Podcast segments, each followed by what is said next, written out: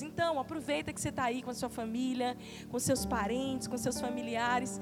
Junta todo mundo e ministra a vida e compartilha aquilo que Deus já tem ensinado para você. Eu tenho certeza que essa palavra de hoje vai impactar a sua vida e vai trazer uma mudança na sua visão. Como fazer para ter uma visão perfeita? O que, que eu faço para ter uma visão perfeita? Gente, no final desse ano passado, agora 2019 estava com meu coração cheio de expectativas para esse ano de agora, 2020. Então a gente se animou. Eu acho que você aí na sua casa também, aquela história da virada da década, é, isso é um, algo muito, muito simbólico, porque o número 10 na Bíblia ele simboliza o fim de um ciclo para o início de um outro ciclo. Então a gente ficou na expectativa do que viria, do novo que vai acontecer. E coincidentemente nesse período eu separei assim alguns dias para fazer os meus exames de rotina. E eu marquei uma consulta oftalmológica para mim e para os meus filhos. E todos os anos eu vou no oftalmologista mesmo sem sentir nada, simplesmente porque eu amo receber aquele diagnóstico de uau, você tem zero graus, você tem visão perfeita. Eu fico empolgada, parece que eu estou no desafio. Quando eu sinto naquela cadeira do oftalmologista e eu olho aquelas letrinhas bem pequenininhas, eu fico assim, eu preciso acertar, eu preciso tirar nota 10. Se você é competitivo, você vai saber o que, é que eu estou falando. Só que desde o final do ano passado eu percebi que as coisas não estavam tão bem assim com a minha visão. Então eu fui ali para o oftalmologista já premeditando assim, pensando, e se eu não conseguir ver direito? Eu falei, então eu vou me concentrar mais ainda. Então eu entrei com Samuel e Vitória para aquela consulta, eles passaram pela avaliação primeiro, e quando chegou a minha vez, eu olhei ali para aquelas letrinhas e falei, vai, vou conseguir. Mais um ano que eu vou receber o diagnóstico de visão perfeita. Mas, gente, eu fracassei. Não consegui, e o oftalmologista, quando ele levantou da cadeira dele, aqui do meu lado e tentou. Quando eu vi ele mudando a lente, eu falei, Ih, não, já não deu certo. E aí ele colocou uma outra lente e falou para mim: Você consegue enxergar melhor agora? Eu falei: Sim, eu tive que admitir que com aquela lente nova eu estava tendo uma visão muito melhor do que eu estava tendo antes. E eu saí dali com uma receita na mão para enfim mandar fazer um bendito de um óculos, algo que eu sempre relutei em usar, mas que é natural que a gente vai passando os anos, a gente vai precisando de óculos. Mas Deus ministrou profundamente no meu coração, porque Deus falou comigo que às vezes nós Estamos nos esforçando, fazendo a nossa parte natural, para vermos as coisas da melhor ótica, para termos a visão de Deus, mas o que acontece é que as circunstâncias roubam a nossa visão, as situações vão embaçando a nossa capacidade de ver corretamente, e nós precisamos ter uma mudança de lente, ter uma mudança de mentalidade. É como se Deus dissesse para nós: olha, na figura daquele oftalmologista, calma, calma, eu sei que você não está vendo muito bem você já não está conseguindo discernir as coisas com muita clareza, mas receba minha lente. Receba minha lente, abra o seu coração, tira, os, se livra dos paradigmas que você tem para se abrir para aquilo que eu vou fazer. E no início desse ano eu estava pensando que Antes da visão perfeita vir, 2020 simboliza visão perfeita, porque é um teste da oftalmologista, da oftalmologia que denota a 20 pés você conseguir visualizar perfeitamente aquelas letrinhas. Antes da visão perfeita vir, antes de você ser acelerado para o cumprimento do propósito, primeiro existe um alinhamento, um alinhamento de visão. E não existe vida com Deus. Eu quero começar essa noite dizendo isso para você. Não existe vida com Deus sem três palavrinhas: rendição, arrependimento e transformação. Eu não sei onde, ao longo da caminhada cristã, dos nossos púlpitos, das mensagens que a gente escuta, que a gente gosta de ouvir, dos nossos pregadores favoritos da internet, se perdeu essa mensagem de transformação, de arrependimento e transformação, porque alguém só é transformado, alguém só recebe uma lente nova, alguém só consegue receber a visão de Deus sobre as situações, sobre as circunstâncias, quando ela se rende, quando ela se arrepende dos seus maus caminhos e quando ela está disposta a passar por esse processo de transformação, de mudança de mentalidade. A verdade é que a geração de hoje ela está pouco acostumada a lidar com o sofrimento. A gente não sabe mais sentir dores. É estranho isso que eu estou dizendo, não é? Mas Isaías 53, a palavra de Deus diz que é, Jesus era um homem de dores. A Bíblia diz era desprezado e o mais rejeitado entre os homens, homem de dores, que sabe o que é padecer. E o texto do hebraico quer dizer exatamente experimentado no sofrimento. Jesus foi experimentado no sofrimento e porque ele tinha experiência em superar dores, ele pôde então ser um vencedor e nos ensinar também a vencer as nossas dores. Às vezes a gente mistifica as coisas, a gente acha assim, eu vou entregar minha vida a Jesus, de repente tudo vai mudar, mas as coisas levam um tempo, é um processo, você precisa aprender a amadurecer, a mudar a sua mentalidade e a ser experimentado em meio às dores, experimentado em meio ao sofrimento. Eu quero ler um texto da palavra de Deus com você, que está ali em Marcos 8, 22 e 25. A palavra de Deus conta a história de Jesus e o cego de Betsaida. Depois Jesus e os discípulos chegaram ao povoado de Betsaida. Algumas pessoas trouxeram um cego e pediram a Jesus que tocasse nele. Ele pegou o cego pela mão e o levou para fora do povoado. Então cuspiu, passou a saliva nos olhos do homem, pôs a mão sobre ele e perguntou: Você está vendo alguma coisa? O homem olhou e disse: Vejo pessoas, elas parecem árvores, mas estão andando. Jesus pôs outra vez as mãos sobre ele. E dessa vez o cego olhou firme e ficou curado. Aí começou a ver tudo muito bem. Em seguida, Jesus mandou o homem voltar para sua casa e também ordenou: não volte para o povoado. Presta atenção aqui comigo. Esse era um cego que morava numa aldeia chamada Betsaida. E é interessante que Betsaida era uma cidade bem pequenininha ali no mar da Galiléia, pertinho de Cafarnaum. Foi ali bem pertinho do lado de Betsaida que aconteceu aquela primeira grande multiplicação de pães e peixes e que Jesus alimentou aquela multidão de homens, mulheres e crianças. E interessante que em Mateus Jesus fala algo sobre essas três cidades: Betsaida, Cafarnaum e Corazim. Ele fala sobre os três ais sobre aquela cidade por não se haverem arrependido, em virtude dos grandes milagres que aquelas cidades viram, mas mesmo assim não creram.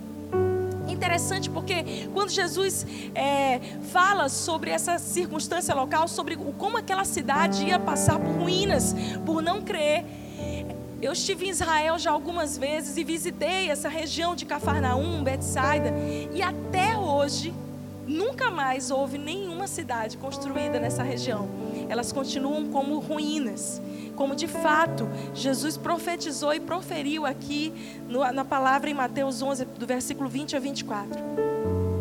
Interessante então a gente saber que Bethsaida era um lugar onde as pessoas estavam acostumadas a ver muitos milagres de Jesus, muitas maravilhas, presenciar, acompanhar, mas mesmo assim era um povoado, era uma aldeia de gente com um coração muito duro de gente com um coração incrédulo, que não se rendia, que não se arrependia e por isso não se transformava.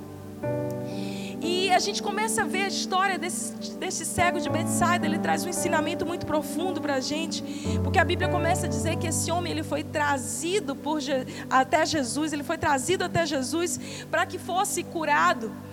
E se nos dias de hoje a gente sabe que ser cego, ser um deficiente visual já é difícil. Você imagina naquela época com todas as dificuldades e limitações, o fato dele ser conduzido por outras pessoas até Jesus significa muitas coisas. Primeiro, que ele era totalmente dependente para viver. Por conta disso, ele era conduzido por outras pessoas em vários aspectos, fosse ele físico, mas também no emocional e no espiritual com certeza ele sofria de uma baixa autoestima.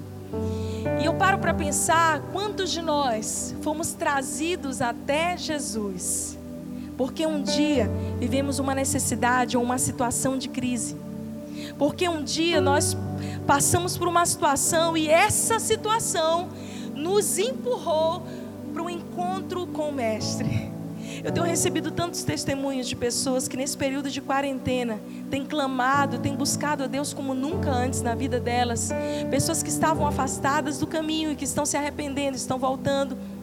E pessoas que sempre amaram a Deus, mas que nunca tiveram um conhecimento mais profundo de Deus, estão de fato parando agora para refletir, porque essa circunstância, essa crise mundial, está trazendo pessoas até Jesus.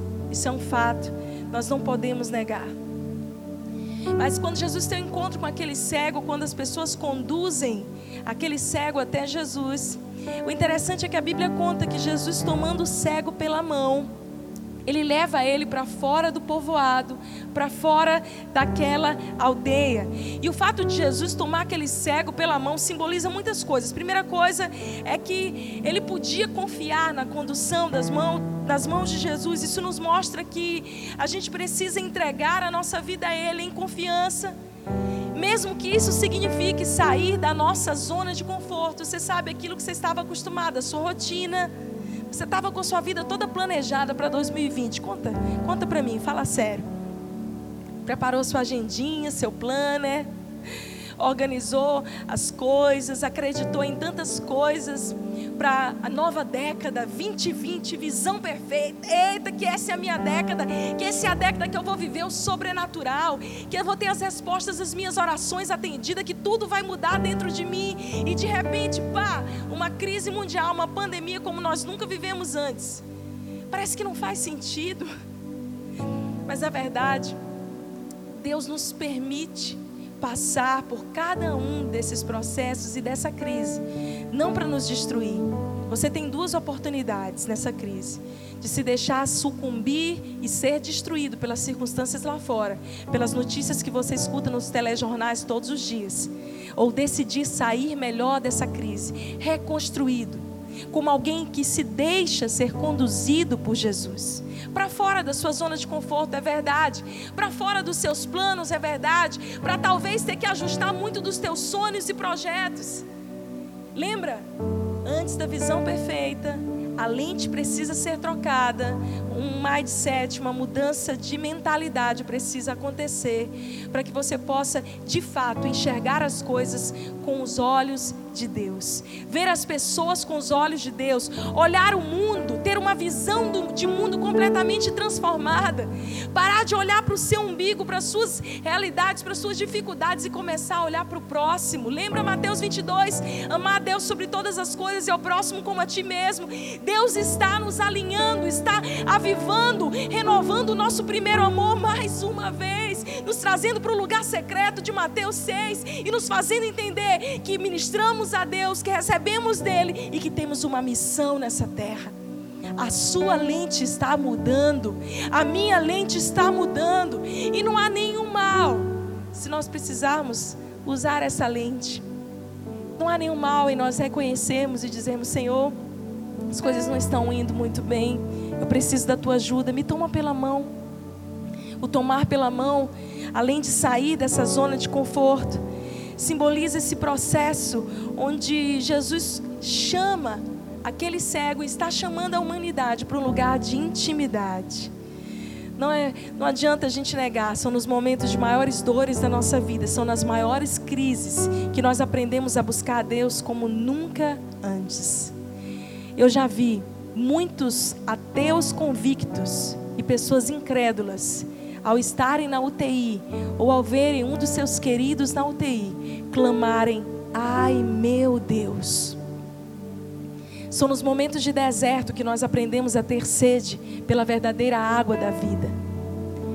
Quando está tudo bem, a gente acaba maquiando algumas coisas e a gente segue a nossa vida como se nós não precisássemos de Deus, numa certa independência, porque Deus nos deu um presente arriscado chamado livre-arbítrio. Eu chamo de presente arriscado porque Ele escolheu fazer isso, Ele, na sua soberania, podia ter nos colocado dentro de nós um, um senso de: eu adoro a Deus, eu amo a Deus, mas Ele nos permitiu ter esse livre-arbítrio para que nós pudéssemos escolher e dizer a Ele: Senhor, eu quero de todo o meu coração entregar a minha vida, o meu futuro nas tuas mãos. É, Momentos como esse que a gente não sabe exatamente quando que isso tudo vai acabar, eu vou já falar melhor sobre isso, quando tudo isso vai passar. A gente não sabe o que vai ser nessa semana, os decretos, as notícias, tudo muda muito tão rápido. A gente acorda de um jeito de manhã, de noite o mundo já está de outro jeito diferente. A gente passa por todos os tipos de, de sentimento, não é? Tem aquele dia que a gente está animado, manda mensagem para todo mundo: gente, fiquem tranquilos, Deus está com vocês. No outro dia é a gente que está precisando de consolo. Tem um dia que a gente acorda cedo e planeja o dia todinho. Eu vou aproveitar minha quarentena e vou fazer vários cursos online. Vou aproveitar para minha edificação. Uau, parabéns. Mas tem aquele dia que você quer ficar só debaixo do seu lençol, do seu edredom. Confessa para mim. Não há nenhum mal em reconhecer a nossa humanidade, a nossa necessidade de mudança de lente, de ajuste de visão. Não há nenhum mal. Interessante é que depois de Jesus tirar aquele cego da aldeia, tirar ele da zona de conforto e chamá-lo para um lugar de confiança e de intimidade, que é o que ele está fazendo com todos nós. Ele chega num ponto e eu imagino a expectativa daquele cego: "Uau, é agora que ele vai me curar, é agora que eu vou ver. É agora a hora da visão perfeita." Chegou o dia, chegou a hora que o decreto vai mudar, que as circunstâncias vão, vão mudar, tudo vai voltar ao normal, vai tudo ficar bem. Jesus encontra aquele cego já fora da aldeia. E Jesus cospe nos olhos daquele cego.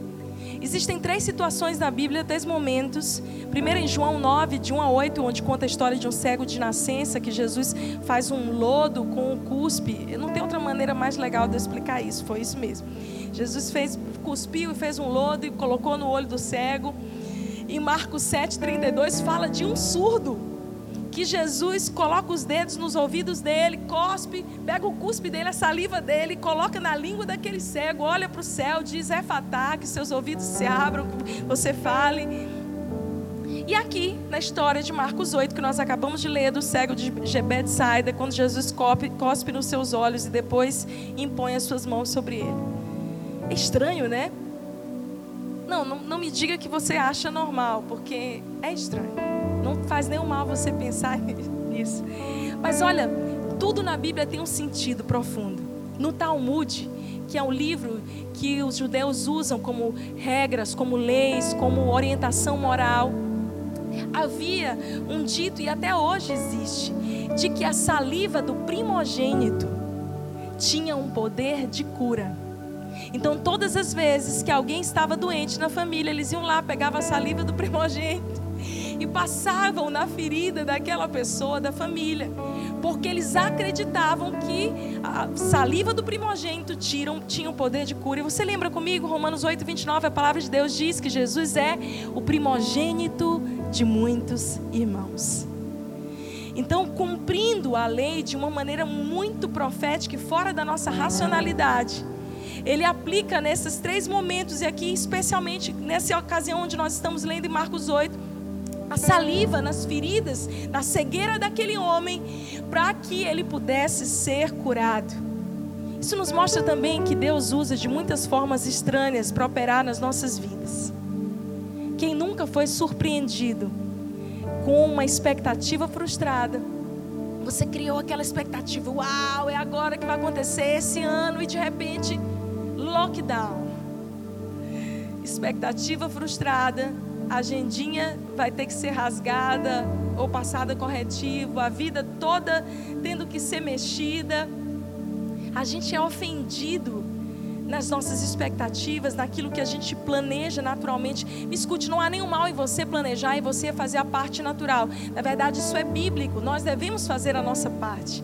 Mas existe uma parte sobrenatural. Existe uma parte sobrenatural que está no controle das mãos de Deus. E não queira, por favor, ter uma vida só baseada no natural. É muito pouco para você e para sua família. Deus está chamando você para ter uma vida na dimensão do sobrenatural. E por mais que você tenha sua expectativa frustrada, você vai saber que Ele está com você e você vai deixar ser conduzido pelas suas mãos em intimidade, em receber essa visão perfeita. Nunca teve uma expectativa frustrada? Eu lembro que ano passado, quando eu me alistei voluntariamente para o exército, eu achei que não ia ter que passar por alguns processos que eu passei. Eu achei assim, não, eu já tenho uma maturidade, eu tenho a minha profissão, eu estou entrando na, é, é, no exército para ser médica, mas eu quero ali dentro ganhar outras pessoas para Jesus, eu quero poder fazer um trabalho de evangelismo ali dentro, mas Deus abriu a porta para mim como médica. Então eu falei, amém. Eu sou mais velha que todos eles, é tudo meninote de 18, 19, vários capitães, tenentes com 26 anos, no máximo 30 anos. Eu ali não vou nem dizer com que quantos anos eu estava. Eu falei, eu não vou ter que passar por esses processos, sabe por quê? Porque eu já sou boa. Porque eu já tenho maturidade. Então, por favor, me aceitem com toda a minha bagagem e me coloquem para exercer minha função. A gente às vezes é assim, né? E eu achei que ia ser mais ou menos assim, que eu não ia ter que passar por alguns processos. E eu lembro que é, meu marido disse assim para mim, Flávia, fica tranquila, você com certeza, ele usou essa palavra, você não vai ter que passar por esse processo. Você não vai ter que fazer exercício no sol quente. Você não vai ter que fazer apoio no cimento quente na grama. Você não vai ter que ficar correndo com um monte de homem no meio da rua. Você não vai ter que ir para a selva, não. Já está garantido. Você já é amadurecida. Você já tem uma experiência de vida. Queridos, se eu imaginasse que eu ia passar tudo o que eu passei, eu jamais teria me alistado. Jamais, eu não ia querer passar naquela selva, naquele campo que eu fui, eu não ia querer passar pelo treinamento de jeito nenhum. Eu me lembro no meu primeiro dia, eu fui na expectativa deles me livrarem, sabe? Assim, não, não, deixa ela, ela já tem uma maturidade, uma experiência. Quando eu cheguei lá e que o, o meu tenente disse, você, a gente vai começar, para começar de leve, 3 quilômetros, depois a, apoio, barra, flexão eu abri o olho, engoli seco e eu falei para ele, eu, eu, acho que eu não, você não entender, eu eu tô aqui para outra coisa. Ele disse assim, você vai precisar ir com todo mundo. E eu me lembro que eu tive que me submeter a cada um daqueles processos. Nunca esqueço de um dia à tarde, que era o dia, entre aspas, só de aula, onde a gente ia ter algumas orientações sobre direito militar. E eu falei, ai, agora a tarde está de boa só ser algumas aulinhas, data show, terminou. Era o dia da abertura da conferência da família aqui na nossa igreja. Eu ia ministrar o louvor. Então eu falei, eu vou sair de boa, nem vou me suar. Chego em casa, tomo banho e vou direto para a igreja para chegar cedo, vai ser tranquilo. Quando eu cheguei lá e nós estávamos na aula, meus queridos, de repente eu comecei a sentir um ardor no nariz, no olho. Eles nos prenderam numa sala e nos colocaram no gás lacrimogêneo. E eu fiquei ali com, desculpa, com ódio. Você sente ódio também? Com muita raiva. Então tá tendo que passar naquela situação.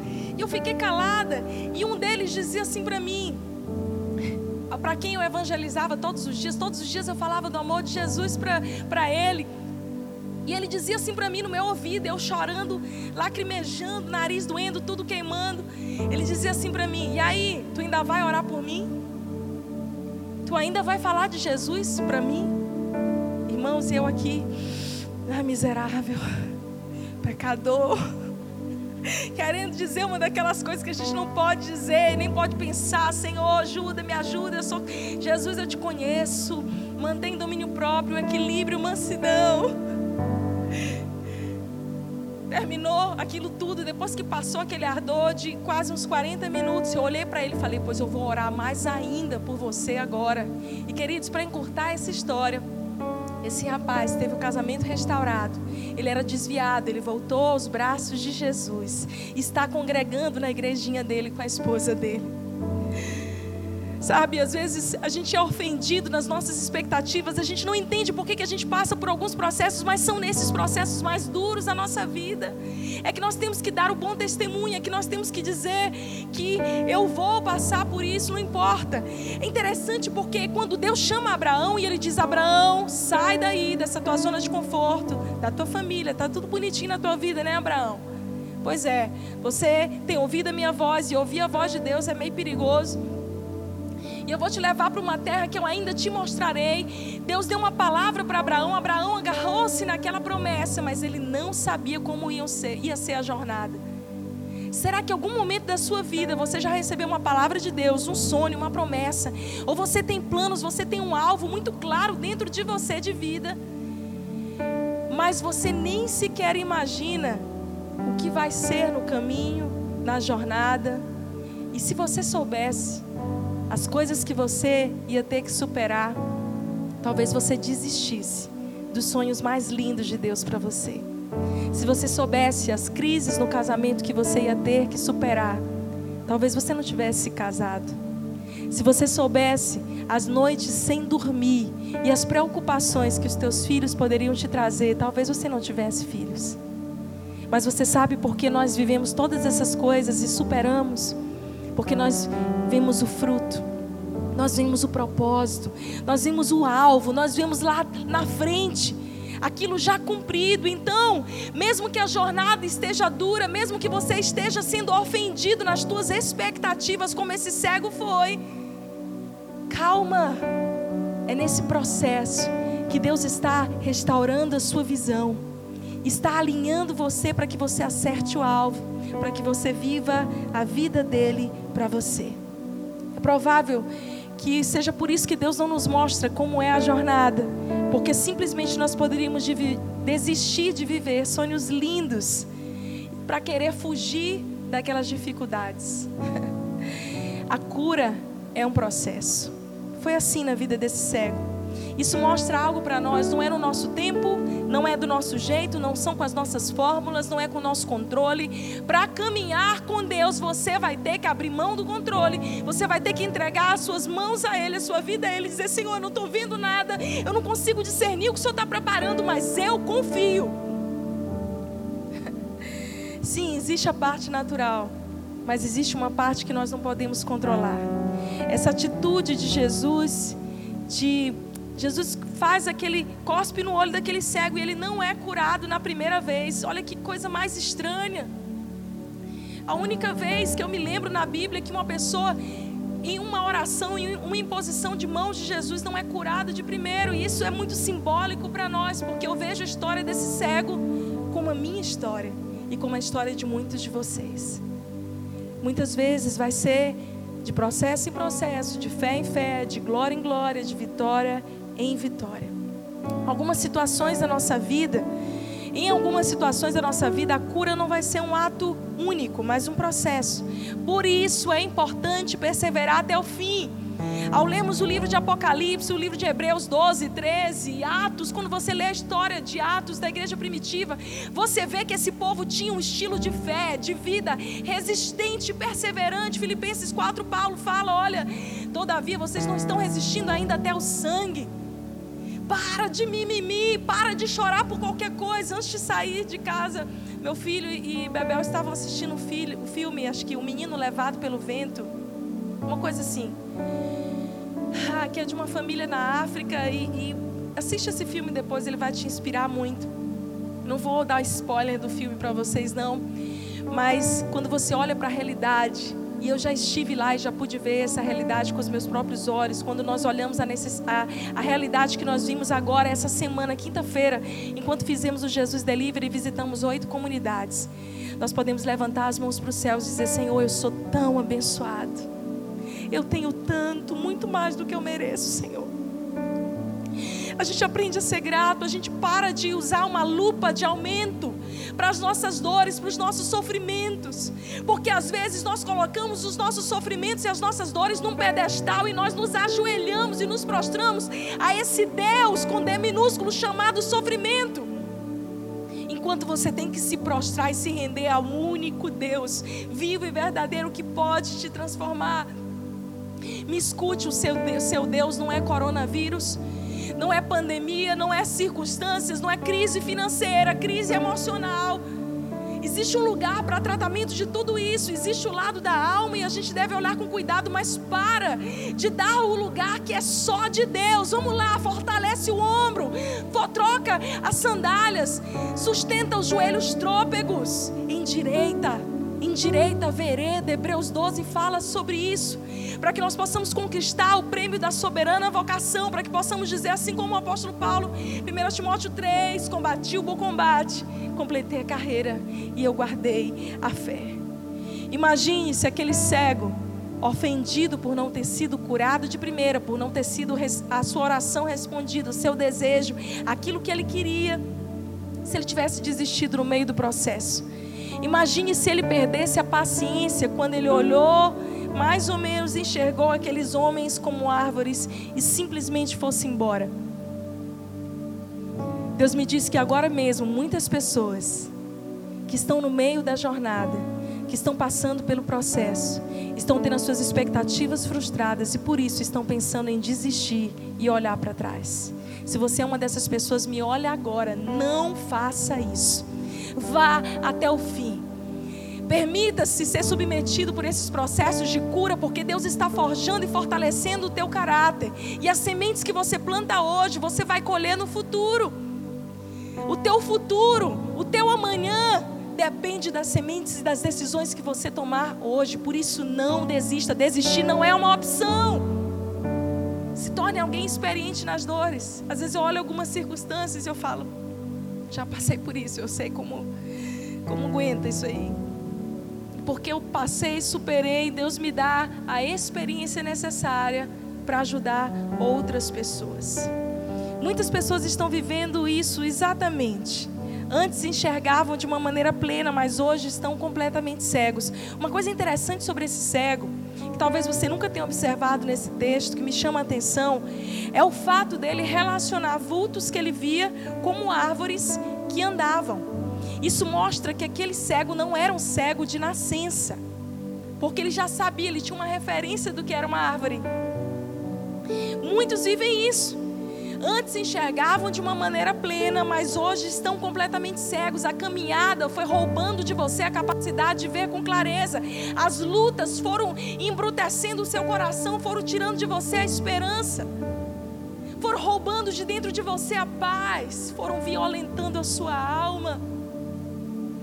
Outras pessoas estão no primeiro processo de cura e necessitam perseverar, olhar para Jesus, olhar para cima esperar, porque Ele vem.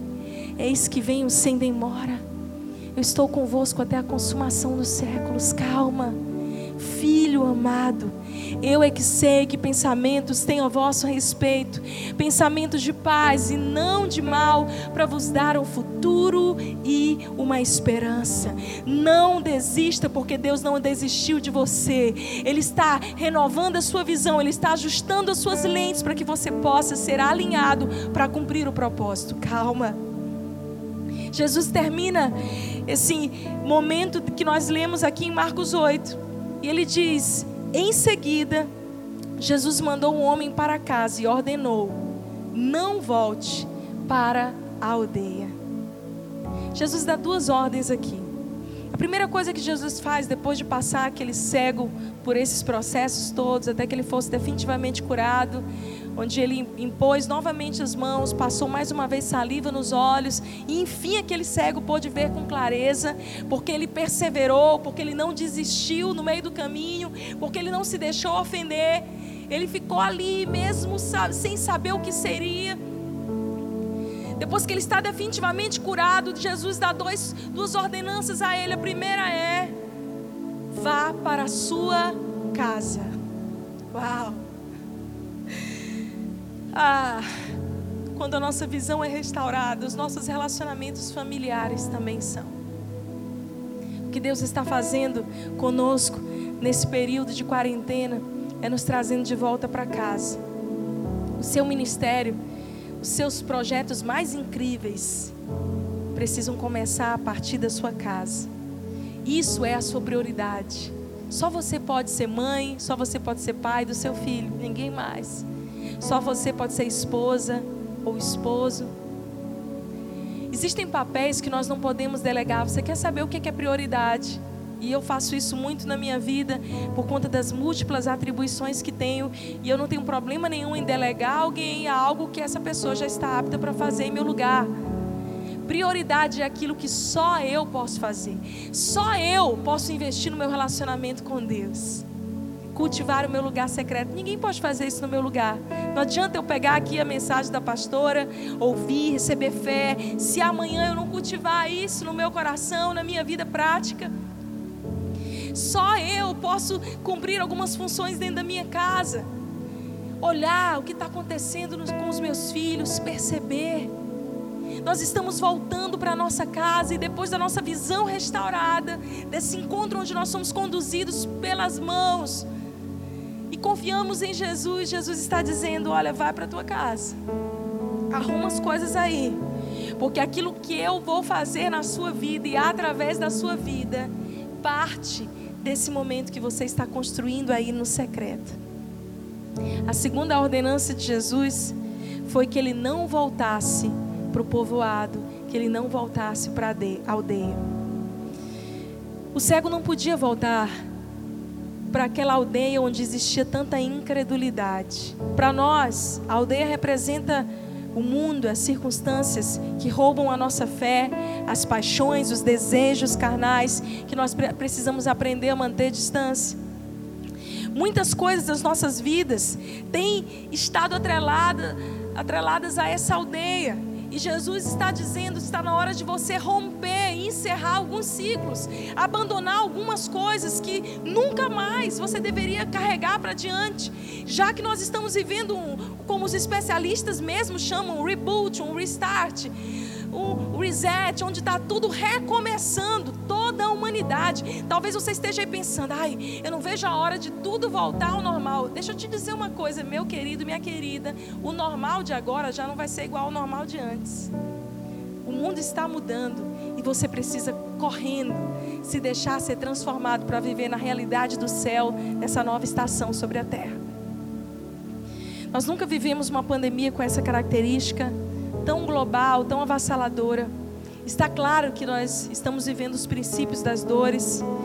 Nós voltamos para casa, paramos o nosso estilo de vida frenético, ou não, porque muita gente continua ativista mesmo dentro de casa. E nós estamos sendo reconstruídos. Totalmente reconstruídos. Aquilo está sendo, coisas estão sendo derribadas, aquilo que é palha está sendo retirado. As coisas abaláveis estão sendo abaladas, como diz a palavra em Hebreus 12. Porque Deus está construindo em nós um fundamento estável baseado nas coisas eternas. Eu escuto muitas pessoas nesses dias dizerem: Eu quero que tudo volte ao normal. Mas o fato é que o mundo está mudando. E você e eu também precisamos mudar. A nossa visão do mundo precisa ser ajustada. As nossas lentes precisam ser mudadas. Deixa o oftalmologista Jesus mudar a sua lente. Deixa ele te dar uma visão perfeita. Se permita passar por todos esses processos. Não abra mão, não desista. Aprenda a estar sendo experimentado no meio das dores, no meio das crises. Homem de dores, sabe o que é padecer homem de dores, experimentado, tem experiência no sofrimento e por isso superou dores e é um vencedor. E pode ser instrumento de Deus na vida de milhares de outras pessoas. Esse é você e eu. Essa profecia que estava ali em Isaías 53 nos apontava um modelo de que nós precisamos desenvolver uma vida mais confiante, firmada em Deus. E é lógico, tem aquele dia que a gente está mais para mais baixo, que a gente não sabe exatamente o que vai ser no dia de amanhã, mas são nesses dias, nessas circunstâncias que você deve dobrar os seus joelhos e dizer: Jesus, me toma pela mão. Jesus, eu não estou vendo, eu não consigo perceber o futuro. Está difícil para mim sair dessa zona de conforto. Tá difícil para mim, Senhor, deixar tudo que é me é familiar, as minhas programações, os meus planos. Tava tudo certo na minha mente, tá difícil, Senhor. Mas eu confio. Eu me deixo submeter a cada um desses processos, ainda que isso ofenda a minha expectativa. Ainda que isso me faça, Senhor, desenvolver um coração mais humilde, mais humano, me tornar mais gente. Sabe, o mundo não está precisando de gente super espiritual, não, gente. O mundo está precisando de mais gente, gente, mais gente humana, que sabe abraçar, sabe sentir as dores do, do outro. Nesses dias do Jesus Delivery, eu tive uma experiência com Deus e eu ganhei. Foi a melhor experiência que eu tive nesses últimos dias. Eu ganhei o meu dia com aquele encontro que eu tive com uma mulher em uma das comunidades que nós estivemos. E eu vi aquela mulher com os dois filhos, um devia ter uns 10, a outra devia ter uns 13 anos. Enquanto a gente estava distribuindo as senhas para a cesta básica, colocando a mesa para fazer as quentinhas, todo mundo querendo receber o seu. Essa mulher estava olhando para toda a comunidade, vendo se estava tudo organizado, se podia nos ajudar, e logo ela me chamou a atenção. Depois eu soube que ela é uma mulher que há anos ora por aquela comunidade que sobe o morro, se expõe a perigos para pregar o evangelho, uma mulher, mãe solteira, eu não sei da história dela, cuidando dos seus dois filhos. E Deus me mostrou, eu tive uma visão daquela mulher. Deus me mostrou, filha, você sabe por que, que vocês estão aqui hoje, nessa comunidade? Por causa das orações dela. Eu tenho dito isso, que mais do que ter as suas orações atendidas, mais do que você dizer para Deus, me dá minha bênção, me dá, me dá, me dá, eu quero para mim, num desejo egoísta, a Bíblia diz, vocês não recebem porque vocês pedem mal para o seu bel prazer. Nós precisamos aprender a pedir as coisas a Deus. Aquela mulher soube como pedir. Mais do que ter a nossa oração respondida, é termos a oportunidade e o privilégio de sermos resposta de oração para outras pessoas. Você sabe quando você vai se tornar resposta de oração para outras pessoas? Quando você deixar Jesus mudar as tuas lentes, curar a tua cegueira, te dar um novo coração.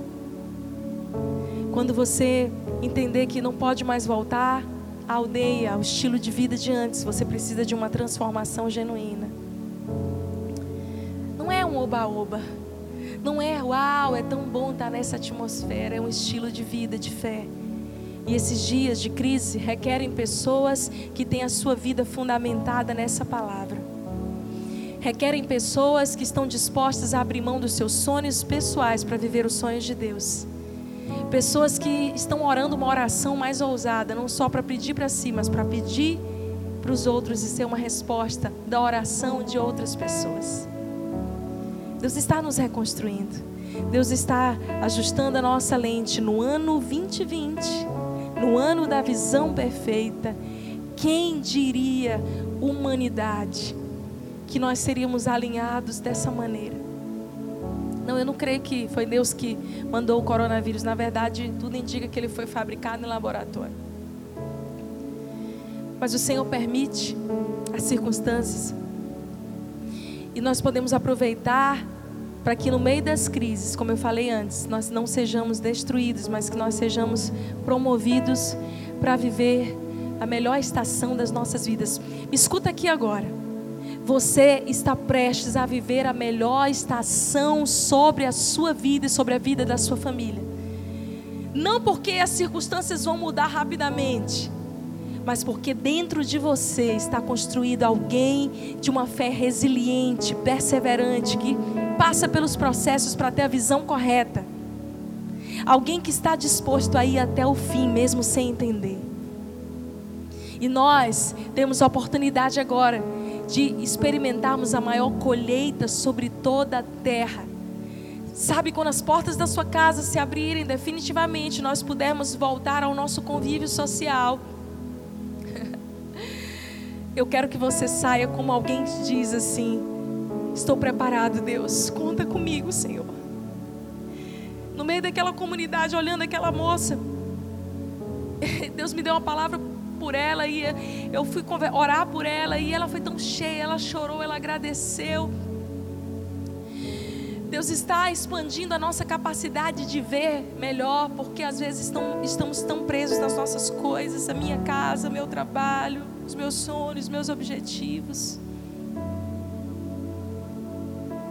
Deus está fazendo a gente ter uma visão mais ampla, nos dando visão de águia para transformar esse mundo. E sabe do que mais? Deus está buscando pessoas como eu e você para essa hora, homens e mulheres que vão dizer: Senhor, eis-me aqui, envia-me a mim. E o eis-me aqui não é só um. Tá legal, Deus, conta comigo quando tiver tudo massa. O eis-me aqui é, Senhor, eu irei contigo. Eu irei contigo por onde o Senhor for. Eu cumprirei o meu chamado na alegria, na dor, nos dias bons, nos dias difíceis. Eu vou até o fim, para que o teu reino venha, para que a tua glória seja estabelecida. E se você que está nos assistindo agora, de alguma maneira, você sente que a sua visão está embaçada, você não consegue perceber com clareza aquilo que Deus tem para você, os sonhos dele, o propósito dele para a sua vida. Eu quero orar por você agora mesmo. Feche os teus olhos onde você está. Coloca a mão no seu coração. E ora com toda fé, toda convicção comigo. Eu vou orar por você agora. Senhor, no nome de Jesus, eu oro por cada pessoa que está nos assistindo agora, que vai assistir essa pregação depois, Senhor. Ah, Deus, no ano da visão perfeita, parece que tudo está tão embaçado. Às vezes a gente tem medo, Senhor. Às vezes a gente não se sente tão, tão forte como a gente gostaria, nem tão cheio de fé. Ah, Deus, o Senhor está nos lembrando que nós somos apenas humanos e que além da parte natural, o Senhor já proveu uma parte sobrenatural. No nome de Jesus eu oro agora para que toda inquietação na alma, toda falta de visão seja agora mesmo suplantada por uma revelação de quem Jesus é. E para que em meio a essa tempestade, em meio a essa crise, milhares de famílias sejam alcançadas agora pelo poder da tua transformação. Ah, Senhor, nós nos rendemos, nós nos arrependemos e nós desejamos essa transformação genuína. Abre os nossos olhos, Senhor. Muda.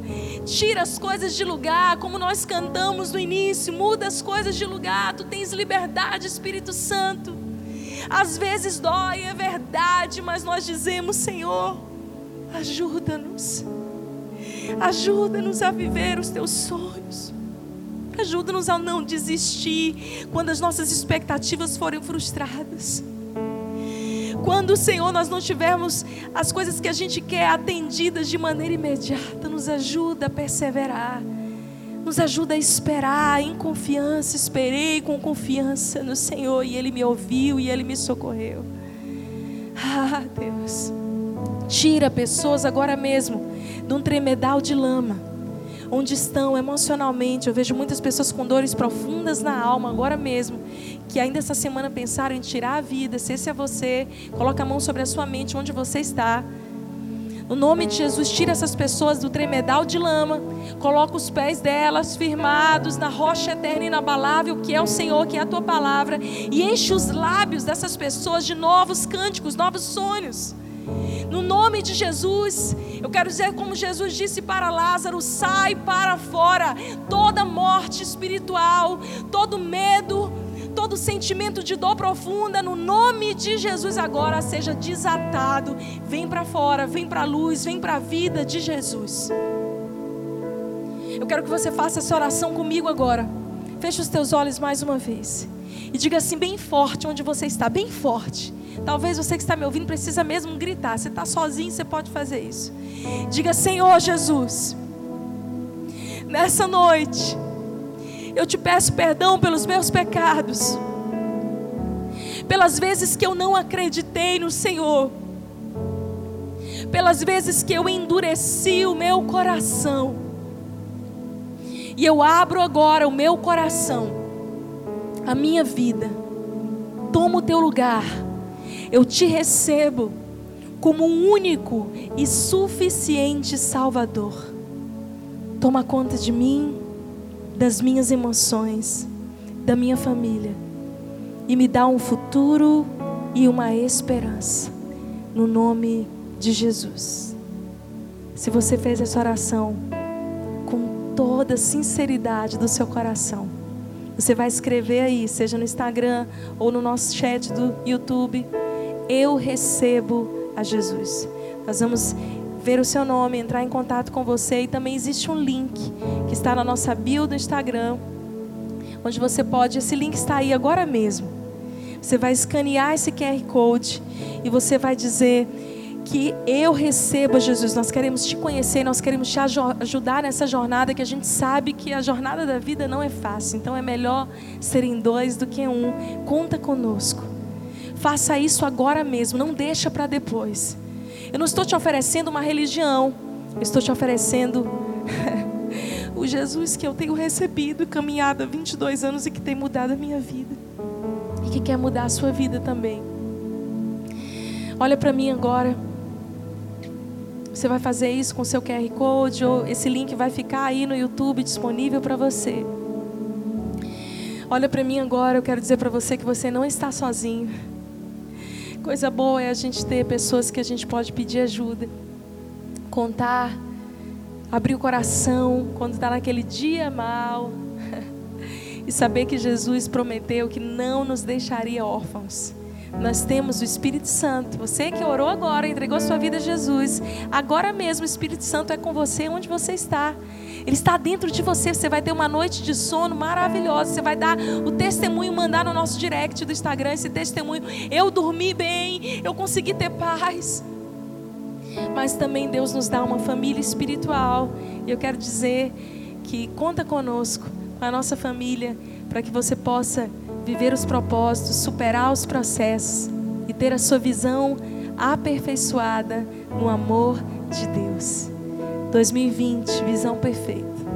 Dói um pouquinho. Mas no final de tudo, o fruto disso vai ser glorioso. Eu já tenho expectativas. O fruto disso vai ser glorioso, a grande colheita de milhares de famílias que estão se rendendo a Jesus agora mesmo. É o seu pai que está assistindo aí com você, que antes tinha um certo preconceito com a igreja, não sabe nem porquê, não era por maldade mas que hoje entende que precisa entregar a vida a Jesus. Você é muito bem-vindo à família de Deus. Vamos juntos viver a vida de Deus e termos a nossa visão aperfeiçoada, as nossas lentes mudadas pelo autor e consumador da nossa fé. Deixa eu orar por você agora. Estenda sua mão como quem recebe algo. Que a graça, que a bondade, que as misericórdias do Senhor sejam sobre a sua vida que as consolações do Espírito Santo venham sobre você hoje e todos os dias da sua vida. Que ele resplandeça sobre ti a tua a sua face e te dê a paz por onde quer que fores. No nome de Jesus. Uma semana incrível, abençoada, cheia da paz de Deus para você. Um beijo grande. Até quarta-feira às 19h30 aqui no nosso canal.